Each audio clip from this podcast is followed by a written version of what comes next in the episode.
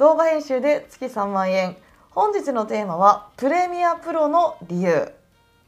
鈴木さんこんにちは。こんにちは。始まりましたよ今回も、はい。今日はですね以前にもちょっと教えていただいたんですけれども改めてどうしてプレミアプロなのかそれ以外のソフトがダメな理由っていうのをですね、聞きたいなと思ってます、うん。なんでかっていうと今スマホのアプリとかでもいっぱいアプリ出てるそうですね。しパソコンでも調べてみたら無料のものだとか、はい。有料でも別のものだとか、うんプロで本業でやってる方もプレミアプロじゃなくてちょっと名前忘れちゃったんですけどこっち使ってるとかっていうのを聞いたので、改めて鈴木さんにもう一回聞きたいなっていうのをですね、はい今日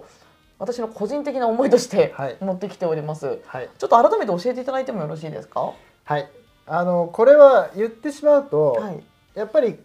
どんどん編集をやっていくとあれもやりたいこれもやりたいっていうのが出てくるんですね。うんうんプレミアを使っていると。はいでその時にやっぱりプレミアを使ってる人、あとその派生する。えーアフターエフェクツとか、はいそのもっとレベルがハイレベルになっていくんですけどもそれを使ってるユーザーがめちゃくちゃ多いんですようーん Adobe のプレミアにしろ、はいアフターエフェクツにしろなのでネット上に情報もいっぱい出ているほっていうのがあったのありますので自分で勉強している時に情報がたくさんあるんですよ。でマニアックなのとか無料なのとかもちろん使えるんですけれども、やっぱり情報が少なすぎるので独学で全部やらなきゃいけないってなると効率がすごく悪いっうん。ていうのがあるのでもうこれはプレミア一択でいいですね。ん動画編集ってやっぱり効率大事ですもんね。本当大事ですね。なんか人によって一本を仕上げるその時間とかも全然違うと思うんですけど、例えば何か一個の壁にぶつかった時に、うんいろんなところに方法が落ちてるプレミアプロと、はい方法を自分で操作しながら探さなきゃいけないソフトとになったらやっぱり全然違いますもんね。そうですねでやっぱりその自分もね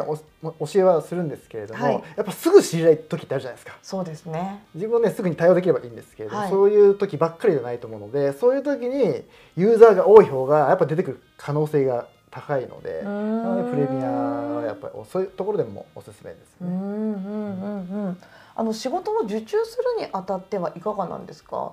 業者さんの方から例えばこのソフトで編集してねっていう指定があるのか、それはもう任せるのかっていうのはあるんですか？あそれは基本的にはないです。あのやっぱり発注する側としてはこういう商品ができれば OK なの、そういう動画映像ができれば OK なので、はい何を使っても OK なのでそこは気にしなくていいんですけど、うんただまあ自分でいろいろやっていくにあたって、はい何かあった時にはプレミアの方が対応がしやすいよと。でもその対応最初特に不安な時っていうのは、、はい。ろんな方法がすぐに調べられた方が絶対いいと思うので、まあ、そういった意味でもやっぱりプレミアが一番いいよっていうそんな感じなんですね。そうですね。それでスキルアップしてもっともっとやりたいってなった時に、さらに別のソフトとかっていうふうにスキルアップしていくのはいいんですけれども最初はやっぱプレミアの方がやりやすいかなと。じゃあもう本当にプレミア一択っていうのが揺るぎないっていう感じですね。そうですね。なるほどなるほど。以前ねその学生さんは安く使えるとかおっしゃってましたけど、はい。まあ、そういう学生さんにもすごく優しい整備が整ってますし、はい。まあ大人は大人でねそのバカに高いわけじゃなかったですもんね。そうですね。もう次6000円ぐらいからうんうんうんうん。始められますので、6000円で始められるってすごい嬉しいなって、であとはこれ勝手な私の意見というかい思ってることなんです